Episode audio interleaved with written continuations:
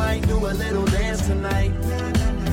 One time for the nighttime, one time for my town.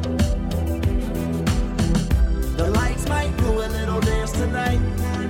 Hey, this is Bart Campolo, and welcome to the wonderful podcast. I am the humanist chaplain here at the University of Southern California, and the only person that you're guaranteed to hear on this podcast. But today, the other person you're going to hear on this podcast is my friend Jesse Graham. And, and but Jesse, how do you? How should I introduce you? Professor, doctor? Uh, my official title is Assistant Professor of Psychology. Wow, that sounds so much less impressive than know, you are. I know. I still have the word assistant in my title. Okay, but- I, I don't give anybody any assistance whatsoever. So I'm, I'm I'm useless, but I'm still an assistant. But you are a PhD as well. I am. Yep. So I could call you doctor. You could, you could call me doctor. Yeah, yes. that'd fine. All right. And you went to the Harvard Divinity School. I did. Yeah. Does yeah. that mean I can call you the Reverend Doctor? You cannot call me reverend. can't A- that. Actually, no, you can because I at one point ordained myself on the uh, Church of uh, the Church of Life or some California church where you can self-ordain online. Right. So you could marry somebody or something? Well, yeah, actually, my wife and I were getting married in Japan, and we had her brother marry us, so we just ordained him online. And while we were at it, we thought, hey, we went to divinity school. Way to go. Why go. not ordain ourselves? I've never made use of it. I've never actually married anybody else, but. But you are the Reverend but I Doctor. have that, so I, I am the Reverend Doctor. That's right. it's way better. I forgot about that, but yeah, you're it's right. way better than assistant professor. Yes. You know, it's, I, I was at the, I mean, I was at the mayor's prayer breakfast here in Los Angeles today. And uh, the mayor, by the way, what an amazing speaker Really? on social justice. Like, no notes, had me, Yeah, that's moved me. Like, it was shocking. I mean, you don't expect to actually be inspired at a prayer breakfast, Yeah. especially when you're a secular humanist. Yeah. Um, but yeah, it was, it was quite remarkable. But in any case, the Reverend Doctor would have served you much better there. Than, Yes, that's right. all right, so so here's the deal. W- On these podcasts, the people that listen to these podcasts, I, I always think of them as people that would like to get to be in the kind of conversations that I get to be in all the time. Like they would, they would love. Like most of the people listening to this podcast would be so thrilled if they were able to have lunch with you, but they can't. so they're going to overhear our conversation. All right, sounds All right. good. So, in some ways, I've got lots of questions for you. Tell me how you got here. Yeah, I grew up in Kansas City, um, and uh, lived there my whole life. was was in the same house, um, and uh, then I went to college. Uh, I wanted to go to a big city to go to college because that was exciting, and I wanted to go Yeah. to a place more exciting than Kansas City. So I went to the University of Chicago.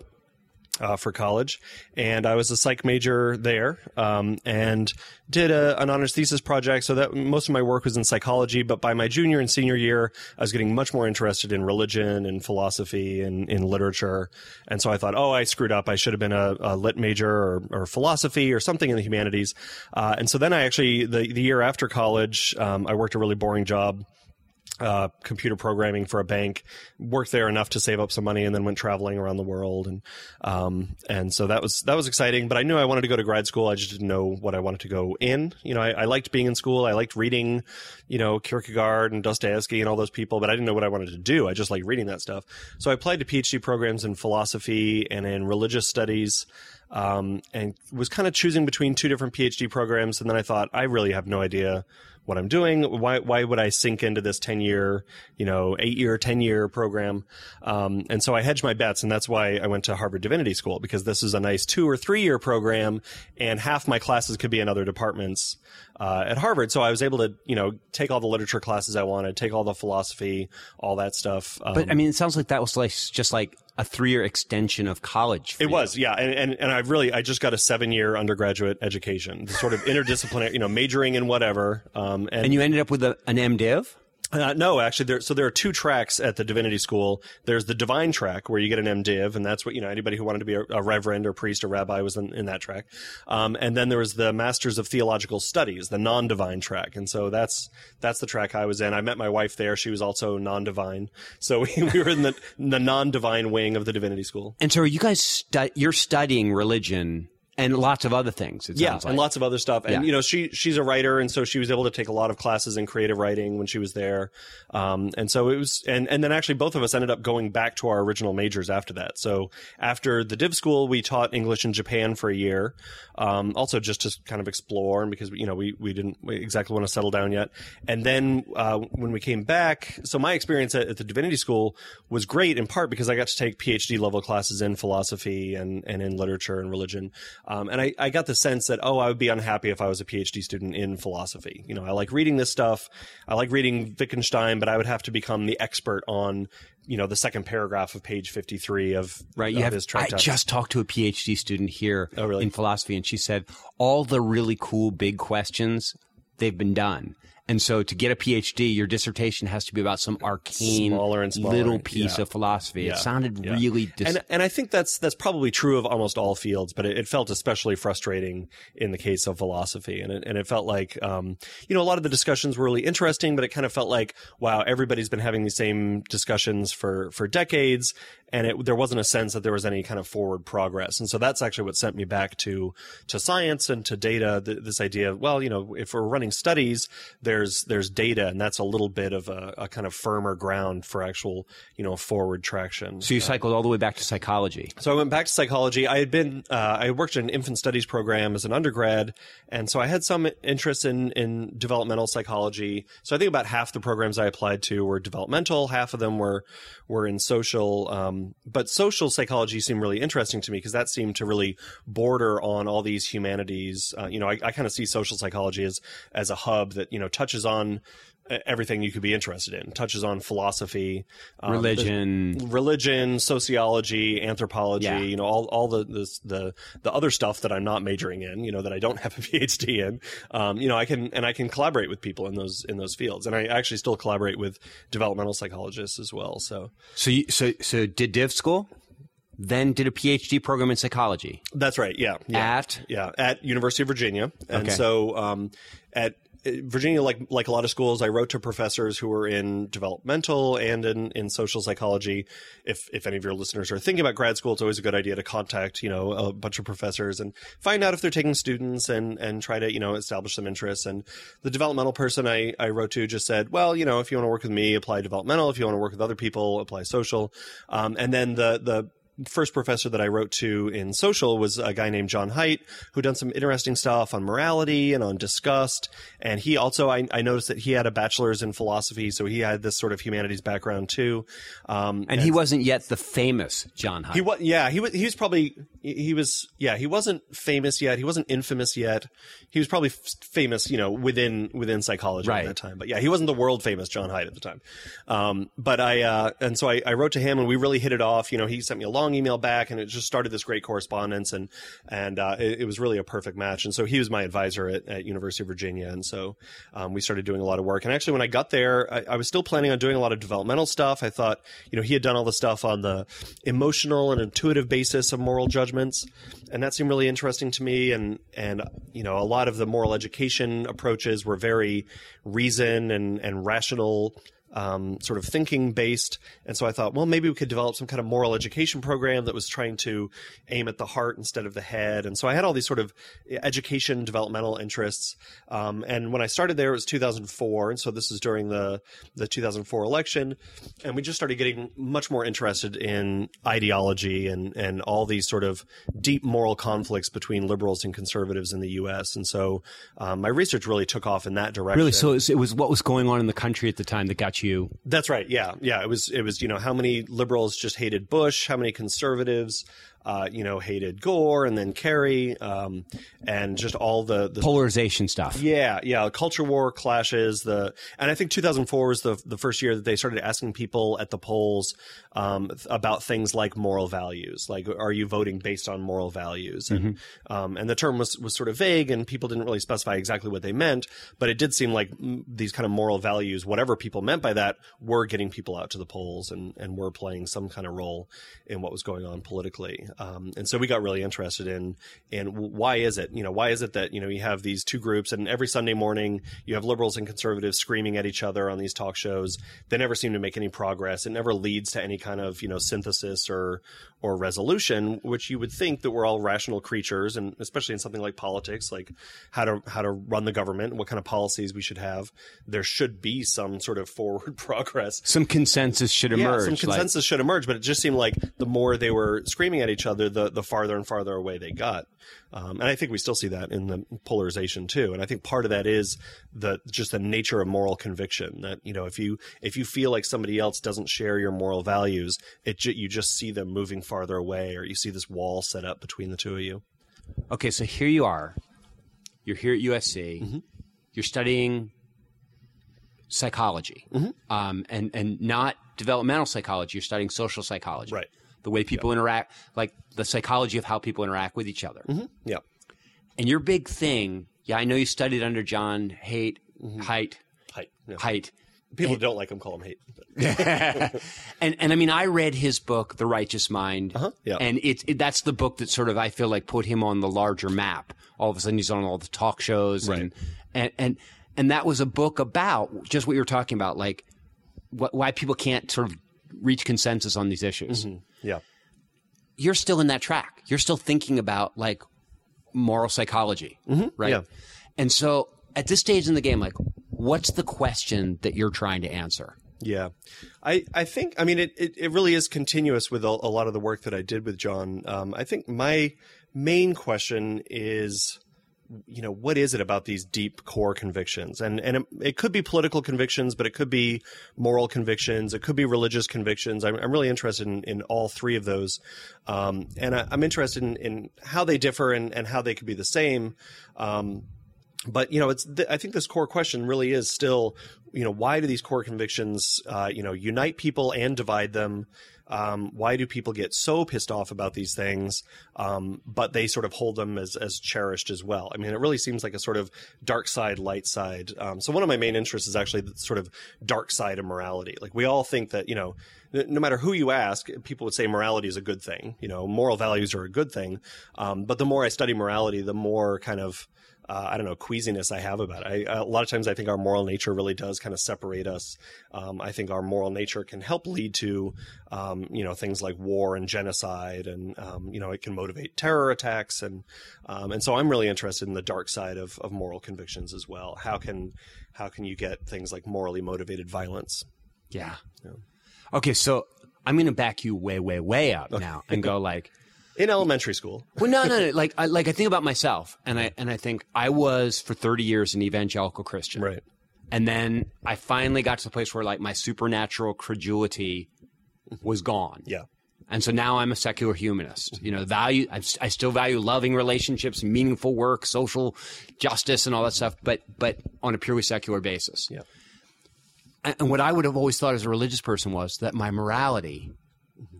flowed out of my religious convictions. Yeah. Um, but now, you know, then when my religious convictions evaporated, I was like, oh, my morality must be root. Like, Yeah. now I would sort I of still go- have it. Yeah, I still have it. I'm, I'm, I'm still there, and I, you know, and so, and I have students that come to me and say, "Listen, I'm losing my faith in God, and I'm really worried that I won't be a good person anymore. Right. Can you give me a secular reason to be good?" Yeah. and I end up thinking like, you know, the thing my my sense is that it I used to think that religion generated my morality. Mm-hmm. Now I feel fairly certain that my morality is what drove me to religion in the first place and that mm-hmm. really all, religion f- for humanity's sake it feels to me like religion was created to codify a morality that predated it. Do, do when you guys are studying do you go far enough back that you like do you have a sense of like where does morality come from in the first place Yeah, I mean, I, I definitely believe that uh, our our morality, um, a lot of our these kind of core convictions are um, innate, and, and I don't think you know you, you're not born with specific moral views. You know, you're not born with a, a pro-choice view or something. You know, anything really specific like that. But I do think there are these kind of core intuitions that people have that is a part of human nature that that did evolve. Um, and I think you know, and people have talked about a, a sort of evolutionary basis of religious beliefs as well, right? Um, and so it's you know people ask me things like or you know with political ideology there's some some work on looking at the kind of you know inherent temperamental differences between liberals and conservatives. So a lot of times if i give a talk on say moral differences across the political divide people will say well which which comes first? Is it is it that i'm liberal because i have these moral values this particular collection of moral values or do i have these particular moral values because i'm liberal? And it's a really hard chicken and egg question to answer. And I think the same goes for the religion versus morality. You know, do you do you have particular religious views because they're in line with your with your moral values? Um, so I do think there's a kind of uh, underlying, um, you know, evolved, but also just sort of like individual difference, temperament uh, factor to a lot of these things. Um, but I mean, don't you get the sense that I'm going to tip my hand a little bit, but like it feels to me when I look at religions. Mm-hmm whether it's the most traditional Christianity, Judaism, mm-hmm. Islam, or the most like recent Scientology, or right. they all look pretty invented to me. Mm-hmm. They look yep. socially constructed. Mm-hmm. Um, and they look like they were socially constructed to serve certain anthropological purposes. Like, yep. and in response to particular historical events too. Right. That's yeah. I mean, it, you know, and and and so you know, it makes sense to me that in an agrarian culture that was struggling for survival, be fruitful and multiply. Like, mm-hmm. you know, have as many kids as possible. Like, that's what the tribe needs you to do. Yeah. So it becomes the it, it, becomes a religious imperative. Yeah. yeah. Um, and, and and right now, you know, you look around and you think, stop being fruitful and multiplying. Right. and, and religious people go, no, no, no, that's that's not that's fixed. That's written. Yeah, that's written. Yeah, that's that's that's handed down. So so it feels to me like if they were invent if if religions really did emerge in different cultures mm-hmm. for particular reasons in particular time yep. historically specific but it feels to me like morality mm-hmm. or like our moral in- intuitions like compassion mm-hmm. would, would that be a moral intuition yeah yeah okay. absolutely yeah it feels like compassion grows up among bonobos among elephants right. like you don't have a culture where compassion is just unimportant. Right. right. Social animals, sort of, if your survival depends on the tribe, yeah. all of a sudden you go like, hey, it works for me. Mm-hmm. It naturally selects the ones that look out for other tribe members yeah. do better. Yeah. So, so that's why I would say like it feels to me like morality predates any kind of religious ideology. Yeah, and, and certainly specific religious ideology, you know, specific religious teachings or or um, you know things that that do come out of particular historical periods. Um, yeah, and I think compassion is a great example because that's one of these sort of intuitive factors um, that we look at, and we we look at across cultures, we look at a, across different historical epics, um, and you could find some. You know, you could look at ancient Sparta as an example where um, compassion might be less relied upon, but there you know there are specific teachings about well, don't let compassion be your only guide because sometimes you know we need to be hard nosed and um, and we need to to put that down. So it's not that they didn't have compassion; it's that they were at a particular time where they were saying, "No, we're actually you know our survival depends on us going to war with these other groups. We we must be strong. We must be hard." Um, and so I think compassion has been there, and, and I do think it's part of our, our nature. Is it um, one of those? I mean, I'm assuming that you come from the same school that says there are some elemental inclinations or moral gut level stuff mm-hmm. that oh absolutely yeah, what are yeah. they yeah so one of the things we've looked at um, in trying to I don't know get a kind of categorization for these intuitions. Because I you know I'm I'm what I would call a moral pluralist that I don't think there's just one moral value. I don't think there's just one morality that everything reduces to one thing. Um, and so I think there are a few different uh, you know evolved psychological systems that we have. Um, and so what we've looked at in what we call moral foundations theory um, so far we've looked mostly at, at, five different ones but the first one I think is basically the compassion that we were talking about and um, care. and care and, and I think it, it has a lot to do with nurturance, um, you know, parent child bonds, but it also just has to do, you know, if you see somebody suffering, if you see somebody in pain, you have a moral problem with that, you know, and I think that that goes mirror cultures. neurons and it could, could have something to do with that, but I, I think it's just a, a, basic kind of reaction that, you know, there's something wrong with other people's suffering. Okay. Um, and there's something morally wrong with, with intentionally causing that suffering. Um, and then another one is, is just basic intuitions of fairness and justice. You know, you can see it in little kids if they're trying to um, share something something, um, you can you can see it, and uh, you know Frans de Waal has has shown this in in other primates, where you know if one monkey gets the the really delicious grape, grape. and the other one gets the cucumber, the one that gets the cucumber gets pissed off and throws the cucumber away. You know, so there's some sense of fairness, like hey, wait a minute, that's not fair. Um, and so I think you know, and, and across cultures, you see these different notions of justice and equality and and equity.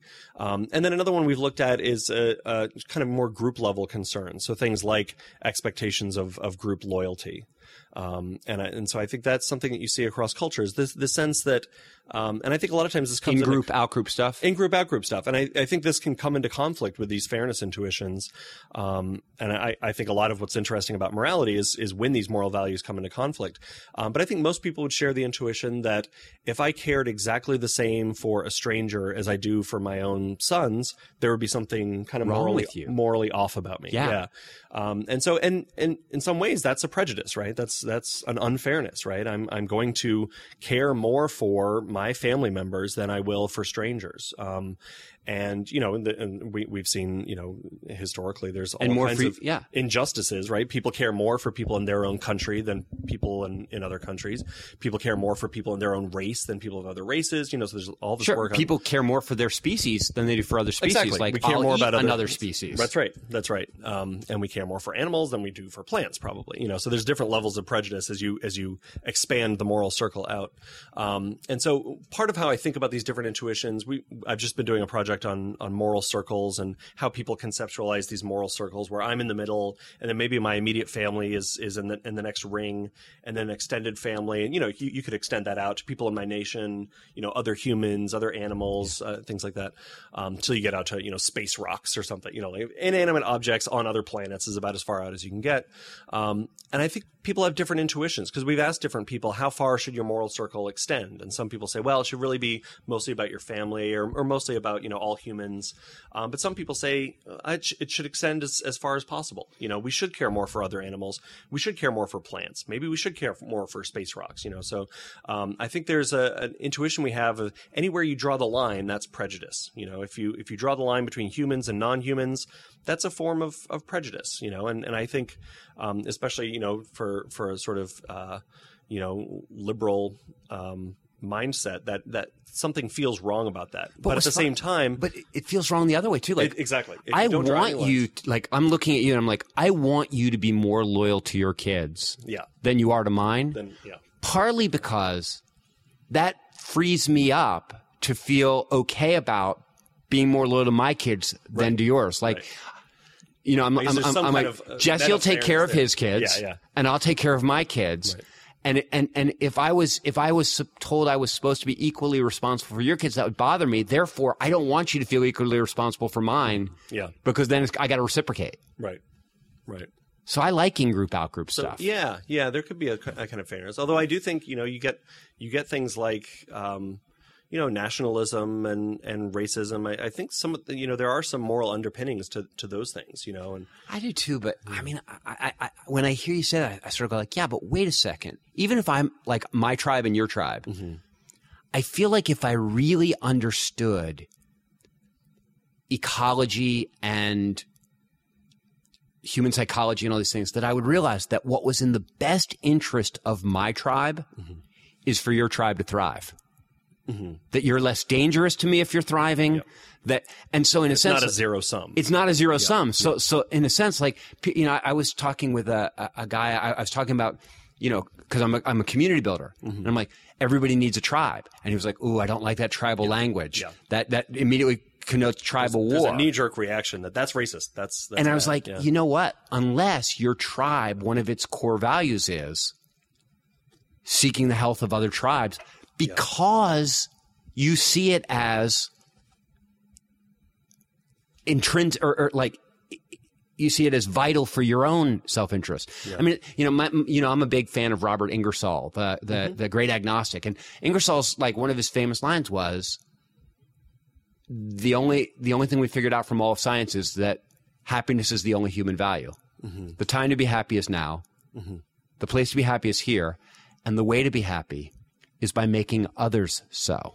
And so what he was sort of saying is like, look, your well-being, your happiness is all caught up in other people's well-being. Right. And I just wonder if that extends it's it feels to me like tribal groupings wouldn't be a bad thing if people understood that basic truth. That's right. Yeah, or you know, or congregations like like the kind of communities you're trying to build. Yeah. right? Um, and, and I do think there's a, a difference. There. I mean, I, I agree with that, and I think there's a difference between.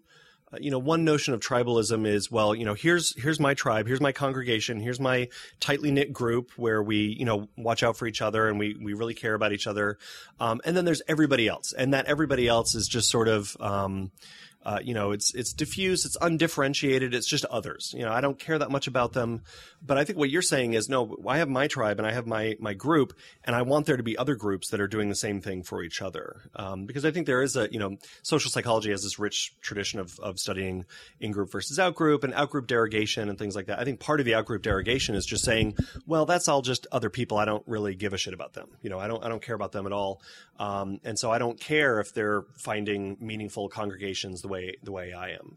Um, and so what you're saying so- sounds a little bit different to me in that it's saying I recognize the the value of this in group of this you know a powerful sort of congregation, but I want that to be the case for other groups too. Yeah. Um, that so- that sounds very different than there's my group and then there's everybody else and who cares about them. Well, and, and, and I mean, it's funny. Like I did a lot of work in Israel, Palestine, and, and the most progressive Israelis I knew were all two staters, and, mm-hmm. and they were two staters. They said, "I'm a Zionist," mm-hmm. Yeah, but but they said there can be no safe and secure, healthy Israel unless the people on the other side of our borders have their own country and they're okay. Yeah. Like I want their economy to go well. I want them to do well. And, and, and he that's says very non-zero sum thinking. very non-zero sum thinking. I, I think is not not necessarily intuitive, right? I mean, a lot of times if it's if it's us versus them, there's a very intuitive way you can fall into just seeing it as a zero sum game. Yeah. I mean, seeing it as uh, you know, seeing politics as a, a zero sum winner take all, um, or sports. You know, these kinds of things that are were very good. War. You know, I mean, that, th- these things were. Um, you know, very, very good at that kind of come naturally to us are, I think, products of, of zero sum thinking. Um, and, and so I think there's a, there's a kind of, I don't know, en- enlightenment that that you're talking about that when you realize it's actually better for you for other people Yeah. the, the the others the them um, to be doing well yeah, and that, that your destiny is wrapped up in theirs. yeah yeah So, okay, i mean so- again i agree with that but I, I just think that doesn't come naturally to humans so a lot of times if you say you know tr- uh, having a tribe is really important or having a having an in-group is really important uh, I think when people feel a resistance to that, it's that well, but the way most people do in group out group is I care for the in group and who who cares about the out Yeah. group, right? Yeah. So, so I've got care and compassion. Mm-hmm. I've got um, fairness, and Fairness, justice, justice, and then this in-group in-group loyalty. in-group loyalty. And then another one we've looked at is um, authority. So I think I, social hierarchies can carry moral obligations too. Um, and so this would be things that this would be sort of moral intuitions that you have within a group. Um, and it would be things like expectations of fulfilling your proper role, whether you're at the at the top or whether you're at the bottom. And so things like expectations of showing proper respect or obedience or deference, um, taking care of your your underlings. Um, and also respect for traditions. You know, I think there's a kind of sense of maintaining the order of, of whatever your social arrangement is. Um, and a lot of the moral concerns that people express are like, well, but if we do that, then things will change or it will lead to chaos, you know.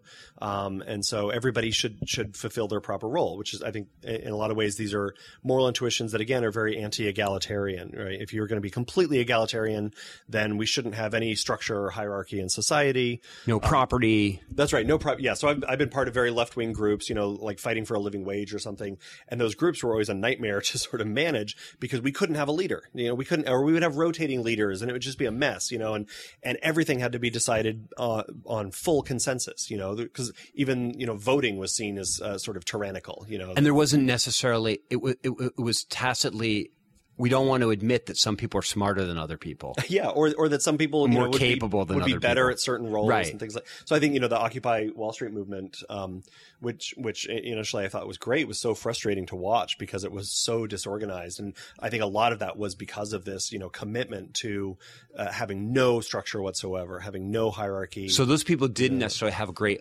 respect for authority or respect loyalty or That's right, for yeah. order. Yeah, And yeah. but you're saying like some people have higher degrees of that or some people have lower, but that's one of those gut level like I can tell a lot about you by how much you care about it. Mm-hmm. Yeah, Okay. yeah, or or you know different notions of respect. Um, and then the last one we've looked at we call sanctity or purity, and it, and it has a lot to do with our kind of intuitive moral disgust reactions. Um, and so I think um, this is something that you can see uh, across cultures and in different historical periods. Um, but just to sort of sense that if something is is um, unnatural or, or weird, uh, then it, there's something morally wrong with it. So I think you know a lot of reactions to homosexuality or or any kind of sexual difference is is just seen as like oh that's that creeps me out, so that must be morally wrong, right? Um, or you know there's other things you know like there's uh I don't know, an image that I always show of a, of a dog human hybrid. This is an artist rendering, but it was really realistic looking. And people had this immediate reaction to it. That's not just that's physically gross. It's that is wrong, you know, or if you hear about, you know, that scientists in China are starting to mess with human embryos, that, you know, we could have designer babies. And it's just, it feels unnatural and it feels like, ah, there's something, there's something wrong. I sort of remember this one test where they gave people this scenario of a brother and sister having sex with each other. Yes, yeah, that's one of Haidt's great creations is, is the Mark and Julie story. Yeah, yeah. And- and, and- I always give that to my students too. You know, Right. And, and, and the idea is like you take away all the reasons why. That's right. There's no harm being done. They use protect. They use two forms of protection. They just decide one night, to, you know, that they should try having sex with each other. So they do it, and and it's great, and it, and it brings them closer together. So there's no emotional. It works harm. for them. It's great. They decide not to do it again, but you know they use two forms of protection, and then you ask students, "Is that okay?" And they say, "Hell no, of course No. not." You know, and then you say, "Well, well, what's wrong with it?" And then you know, the- uh, sometimes the first reason students will give is, "Well, because you know there there could be you know re- uh, retarded babies coming out of that, or, or you like, know, oh some- no, no, we've taken care yeah, of that. no, they've used two different forms of protection. Well, but it could be, it could mess them up in some other way. Psychologically, Well, like it's not- it, it ruin their relationship. Yeah. or the they- Bible says it's wrong. Well, the Bible says shellfish is wrong. You know, like there's all kinds of. but in the end, somebody goes like, okay, I've got no tangible reason. It's just wrong. Yeah, I'm. I'm not gonna. Yeah, you're not gonna convince me that it's that it's perfectly Yeah. okay. Yeah. Um, although I have, for, and, and actually, in, in some of Haidt's early studies, um, philosophy graduate students were the one group that would say, "Okay, you're right. You've taken away all the reasons, and now I agree that there's nothing wrong with it." Because they're a very, very rational sort of group. That you know, that was the one group that you could convince. But yeah, that, I think that's one example, right? There's, um, you know, when we when we have specific mechanisms why you know the the idea of sex with our siblings would make us feel disgusted um, but that but it's also moralized for you know the idea of, of two other people um, who are siblings having sex with each other um, just strikes people very intuitively as wrong even Well, when it's I've- not I've- a rational reason for it I've talked to some evolutionary um, psychologists or, or, or anthropologists who say, Mm-hmm. listen, this purity stuff, it grew out. It was it's a survival skill. Like it, it's evolved. Like animals Right. don't want their feces near their food. That's right. You know, like intuitions of contamination are really Yeah. powerful and, yeah. and that, that then they get codified and then even if you take away some of the problems like oh well, that's antiseptic or oh we clean that up That's right. it's still just thousands of years of evolution tell me i don't want Yeah. the bathroom next to the kitchen That's right. That's right. Yeah. And Paul Rozin's done some great stuff. You know, first just looking at physical disgust, where he will um, have, you know, he'll have a sterilized cockroach um, and he'll put it in the water, or he'll like have a brand new comb and he'll take it out of the wrapper and he'll dip it in, in water and ask, you know, participants if they want to drink it. And of course they say no. And even though they know there's no reason, you know, there's nothing actually harmful in this water, there, I still know that there's this sterilized cockroach that was in it. Um, and so people feel disgusted. But then he also took it to the level of moral disgust and he would ask people things like, um, would you would you wear um, a coat that Adolf Hitler had worn, or Right, you know, the sweater would- thing, Yeah, yeah. would you wear Osama bin Laden's sweater or something like that? Um, and so even that, you know, there's this sense of contamination that you know this is not now something physically disgusting, but it's somebody who is so morally evil, so so morally bad that it would sort of taint you if you if you wore that, it would contaminate you. and and, and my sense if, if- am i reading like if i'm right what you're saying is is hey it doesn't matter if it's reasonable because you're not making moral judgments at the level of reason Mm-hmm. you're making them at the level of some kind of i don't is gut the right word Yeah, I think I think gut is, is the right word, and I, and I think there's always some sort of you know in, interaction between these deliberative conscious processes and and these gut level kind of intuitions. But I do feel like the starting point is that that initial intuition of oh that's just wrong that that's wrong. Um, and there's certainly you know we can we can change our minds about things. I think I think there is a role for reason. Um, I don't think it's all uh, in the gut. But I do think the gut is really, really important, and I think Well, it's fun, it's funny because like as a I'm new to the secular movement, and secular movement is all about reason. Mm-hmm. That's like right, these yeah. Uh-huh. people love reason, and they're not doing that well. We haven't done that well with the reason thing. And when I'll get up to talk to students about what secular activism looks like. I'm talking to them about reaching out to people and loving them and I'm telling stories that are meant to play on their emotions and to show them like why why compassion is such an important value for them to exhibit. And secular leaders will come up to me and go like that's you're creeping me out that man because th- Squishy emotions. it's squishy emotions and, yeah. and, and, and you're not really it need, we need to stick with reason Yeah. and my sort of sense is and it sounds like you would back me up on this mm-hmm. you don't change people at the rational level right. nearly as easily as you change them at the did, emotional then, level Then you could put a liberal and a conservative in the same room, and they could talk rationally. They could use their conscious, you know, powers of argument, and they could convince each other, right? And and the fact is, they don't. And I think part of why they don't is because they are operating from these kind of different, you know, intuitions, or uh, you know, they're trying to appeal to each other's reason, but it's really an, an intuitive um, difference that that has led to some of these uh, disputes. okay so what can you tell me about changing people's minds i need to change some people's minds It's it's hard. That's one thing I can tell you. We've done a few studies where we, we're you know we've had some studies where we're trying to uh, reduce um, hypocrisy. So you know get people to sort of act more in line with their values. Um, we found that that's been very difficult. We also had some where we were trying to get uh, say liberals and conservatives to stop derogating the other side so much. Um, so we're trying to reduce you know polarization and and this kind of uh, partisan strife. And so we had one um, study. This is a, a postdoc in my lab, Sena Koleva, did, and she it was a perspective taking task, and, and so she had liberals and conservatives write about, well, say that you had the opposite ideology that you have. Uh, you know, write about how you came to develop that ideology, and and it's sort of like you know walk through your development as a conservative, if if you're actually a liberal. Um, and then she had some questions where she asked them, uh, you know, should conservatives be allowed to speak their mind? How how much do you hate conservatives? Things like that. You know, how much do you sort of derogate the outgroup? Um, and what she found, and so the the plan was that this perspective taking would would get um, liberals and conservatives to just see each other a little bit more, understand each other's positions.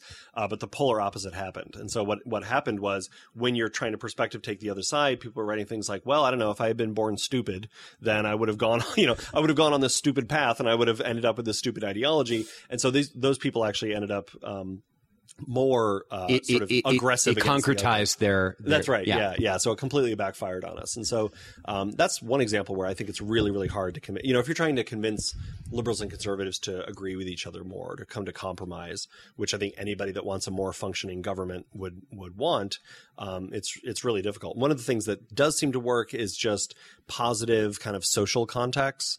Um, Yeah, did so- you? Did you? I, I don't know. Did you listen to this This American Life a couple of weeks ago? That is fascinating. They were talking about changing your mind, Uh-huh. and they had on these activists here in California, Mm-hmm. who after Prop Eight failed, gay marriage, which everyone thought would succeed, Right. It failed. The gay rights groups sent out people into the streets to try to figure out what went wrong what happened? Yeah. and then they and then and they were trying to figure out how to change people's minds and what they did was they would send out gay people to talk to people and they tried all these different strategies and what they found was that the only strategy that worked for them was they would they would say to somebody so what did you think about prop 8 and it's like i voted for it. I, I mm-hmm. think gay marriage is completely wrong and everything like that. Right. and the person would go like really? Why do you have you had bad experiences with gay pe-" and they were talking they'd mm-hmm. say you know i'm gay. Mm-hmm. And so i guess you you you wouldn't want me to be able to to marry my partner. Yeah.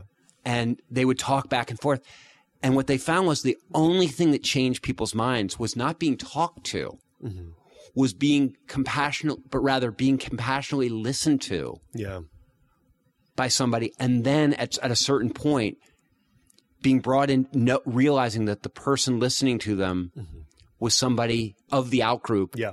that they, that But they were- it was like only individual, too. relationships would change people's minds, and in mm-hmm. particular, relationships in which you got listened to. Yeah, that's interesting. Yeah, there's a sense, you know, when you see these kind of conflicts on TV, you know, in front of a, an abortion clinic or, or if it's about gay marriage, where there's two big mobs of people and they're holding up signs and they're yelling at each other, you think that you're not going to get anywhere, right? I mean, it's it's too great, and you know, I, I would say, well, the, you know, they should have every right to to speak their mind, but in terms of actually convincing the other side, when you have two mobs of people yelling slogans and and you know holding up signs that say opposite things, you, you just know nobody's going to walk away from that with a changed attitude. With a you know, oh, I, I really you know a couple of those signs that I saw on the other side really did make me realize, you know, because it's sort of mob mentality. Like, what could you do to to enforce this kind of us versus them thinking than to have two big groups with you know big signs that they're Yeah, holding. up. nobody's listening. Yeah. But I mean, it, it, it, you know, it's really interesting to me that sometimes, you know, and I think about this in some relationships I've had where I can't talk somebody out of something, but sometimes if I let them keep talking, Mm-hmm. eventually they'll say something like, gosh, the more I listen to myself, I sound, this doesn't sound right to me. Like I'm not comfortable with what I'm saying to you. Mm-hmm. Yeah. And that, Yeah.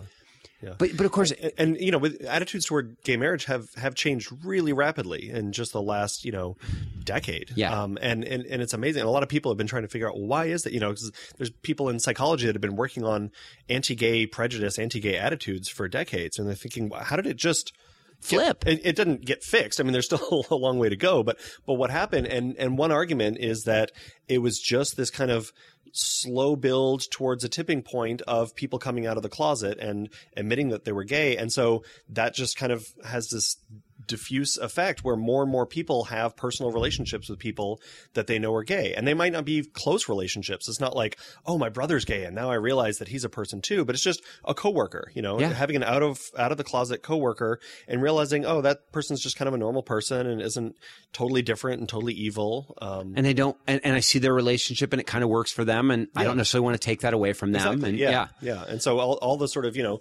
basic kind of compassion intuitions we have, or just interpersonal kind of contact, can can come up. But if you just think of this outgroup that you don't really know, this this stranger group that you think, And that's, I mean, that's why, I mean, I know secular people, mm-hmm. a lot of them are secular because they had bad experiences in religion. right? But I keep trying to tell them, like, you're not going to get anywhere yelling at religious people and saying, you're wrong, you poison everything. You, You're you- deluded. You're deluded. You're stupid. You didn't actually have those transcendent experiences that you said that they had. exactly, yeah. And of course, as one who grew up in a religious world, and, and, and I had transcendent experiences. I would explain them differently now. Right. But like, please don't tell me I didn't hear a voice. That's right. Yeah. I was there. Say you have no right to your awe that you Yeah, felt. you know. exactly. Yeah. And so I find myself saying to them, listen, the only thing that's going to work mm. is if you come out of the closet as secular and portray yourself, a you know, and portray yourself as a kind and loving person with values. Yeah. Yeah. With- you know, with, with moral values, squishy as they may be. Right. Um, and so it, it's really fascinating because I, I just see that I, see- you know, I- I see it over and over again that r- the secular people that are saying like, damn it, give us our rights and damn it, we want Jesus mm-hmm. out of the schools and, you know, and, and, and you're like, wow, you are just in, entrenched. People become more entrenched. Yeah. So Every time there's a statue being built or, or something that says, you know, un, under God, Yeah. then then trying to knock all that down, it just seems like, oh, these are just people that just hate God. You know, they just hate God. Yeah. And I find myself like I showed up at the interfaith breakfast today and you know there's all this God talk going around and I go mm-hmm. like, yeah, but like everyone's praying in their own way. And it was funny I was there with the dean of USC, the of religious life, and he said to me he said, "So what do you do at a prayer breakfast?" And I said, "I pray." Yeah. And he said, "Well, who do you pray to?" And I said, "Well, we're humanists. We pray to each other." Right. Right. Yeah. You know, we pray to we pray to the better angel of our own nature. right. There's still things to connect to outside yourself. There's still things we want to have happen, and we articulate. This is what I hope will happen. Mm-hmm. yeah. Um, I like the idea of secular prayer. I mean, I, I think things like that could really open people up to the idea of secularism. It's like, oh, you you don't just laugh at prayer, you know? Like I think that's a, a sort of notion of the you know the the atheist is somebody that just laughs at us, you know, Yeah. that just laughs at religious people. If you're praying, you know, and I think people kind of intuitively know, like, well, this this praying that I've been doing makes me a good person, and even people that you know are religious but aren't really sure about you know the afterlife or if there's a God. I think people know, like, well, no, but I know the people in my congregation are, are good people, and I know the people that that pray. They're they're they're working on themselves. They're trying to be better people. So why would you ever say that's a bad thing? Yeah, they're reflecting on their moral values Yeah. in a way that Yeah. oftentimes leads to action. They're expressing gratitude, and even if you think, well, nobody's there to hear their prayer, so it's totally useless. No, it's not. Yeah. It's not useless. I mean, it's funny. We pray before every meal. We stop and give Mm-hmm. thanks. And you say, "Well, who, you, you don't believe in any supernaturalism?" I, I, I go, "Like I know, but life still strikes me as a gift from nowhere. Like Yeah. it may be a gift from no one, but it still strikes me as a gift. Right. I'm still so thrilled to Yeah. be alive. So I got one more question for you, mm-hmm. or one more area that I'd like you to talk about mm-hmm. because I I was reading up on some of your most recent stuff that you've put out mm-hmm. there because I I know you're fighting not to perish, so you keep publishing. That's right. That's right. Every time I start to perish a little bit, I just publish. A little. I feel the little death. Yeah. But it feels like one of the things that you did was you're studying what that because we're talking about how do you change people's minds? How do you mm-hmm. change their hearts about things? How do you and you go like how do you get them to adopt certain moral values? Mm-hmm. But my sense is that your understanding is that yeah, even once they've accepted those moral values, they won't live up to them. Mm-hmm. Yeah. That that people claim to have one set of moral values, but th- that we're very prone to hypocrisy. Yeah. So my question is, what are the factors that cause somebody to live up to their best self or their or their highest values? Mm-hmm. What have you discovered? Like people live up to their moral values when? Yeah. What? No, it's it, it's a great question. It's one that I wish I had a, a good sort of empirically justified answer for, and it's it's the kind of thing that we're working on. Um, but we don't know we don't have a good sense yet, um, to be honest, of what are the fact. You know, if if you wanted to construct a, a society or even just a situation, if you wanted to construct a situation where people are best able to live up to their values, what would be the best way to do that? Um, you know, there's there's some indication from from some of our re- research and some of others that um, having some sense of being watched uh, can can help people just cheat less or, or be more honest, uh, things like that. So you know, there's there's plenty of um, you know things where uh, if you if it's like a I don't know take a dollar take a donut and leave a dollar kind of thing but it's not honor policy kind of thing. They'll put up a pair of eyes up on the wall. I- yeah, yeah, yeah. and and that actually is effective. And you and you get more people actually paying for it. You get less people cheating. Uh, we had a great study that, that my student erica bell ran. She was interested in anthropomorphism you know how we treat non-human objects like like human. And so we did this this study with a stapler. And so in one condition so people are randomly assigned to one of two conditions. In one condition they just had to write about the stapler and just describe it and draw a picture of it.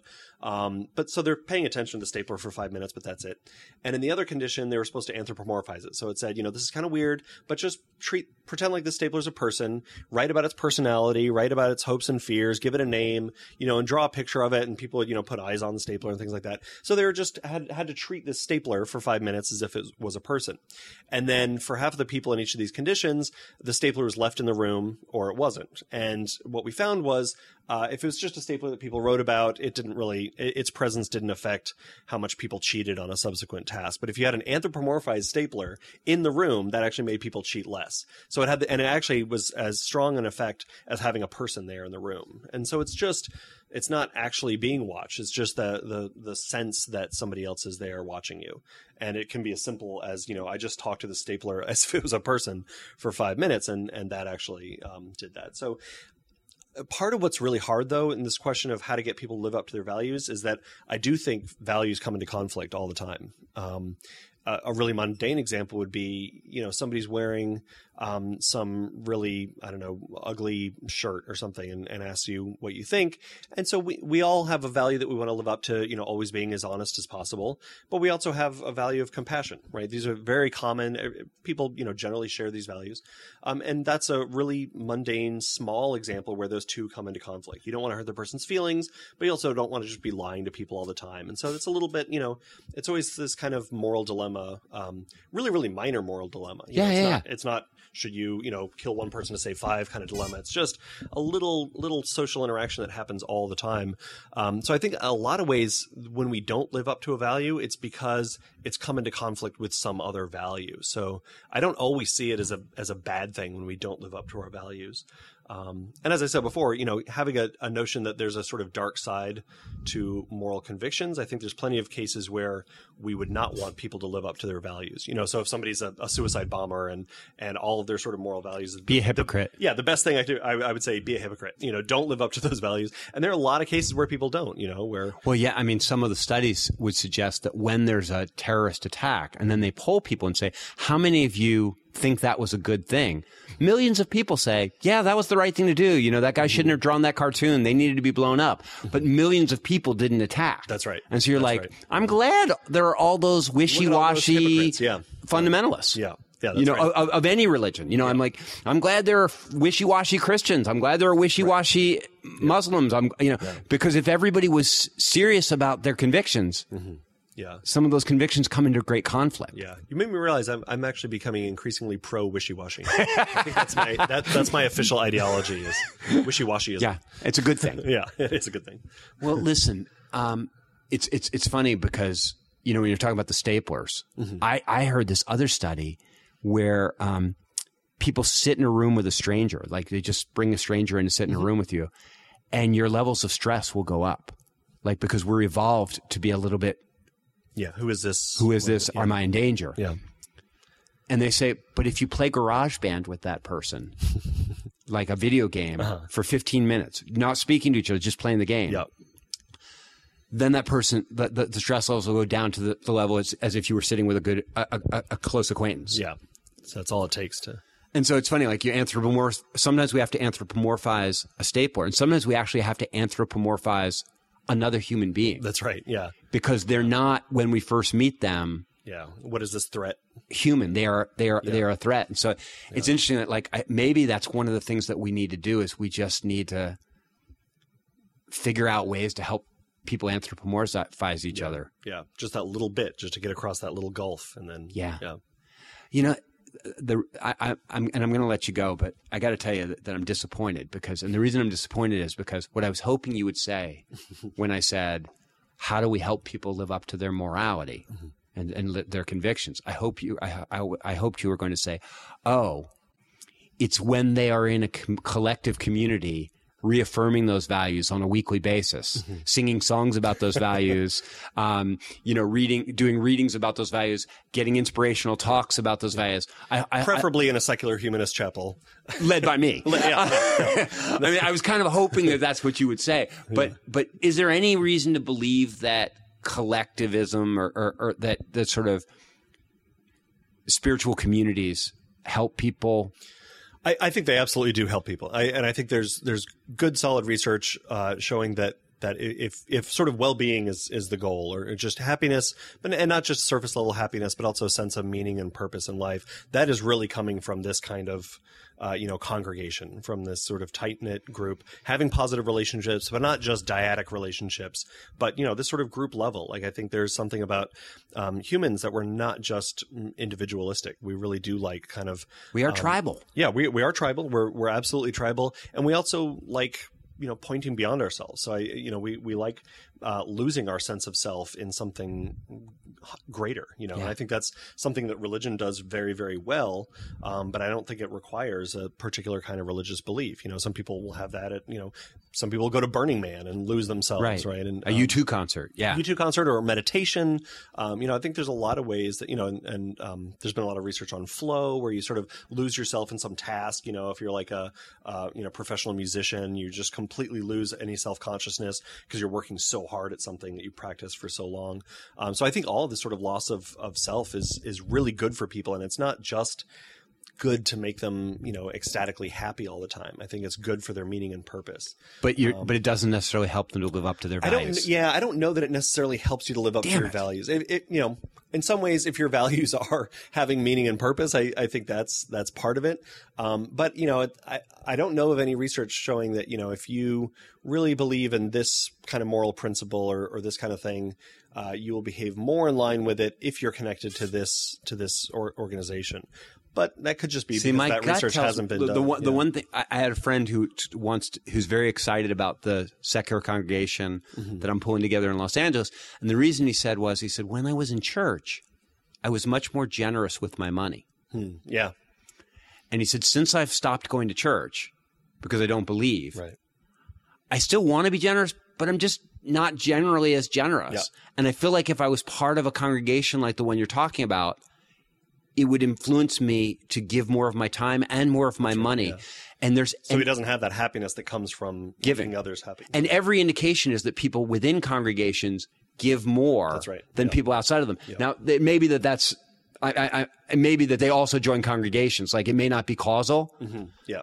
I want to believe that it's causal. Yeah, yeah. No, I, I think so. I mean, in some ways, what we should do is a study where we randomly assign students on campus to to go to your weekly meetings or not, and then look, you know, And then see what Look at happens. some of the, yeah. Can we do that? If we really wanted to do this sort of causal story, um, that would be a big study. That would be, that'd be you know.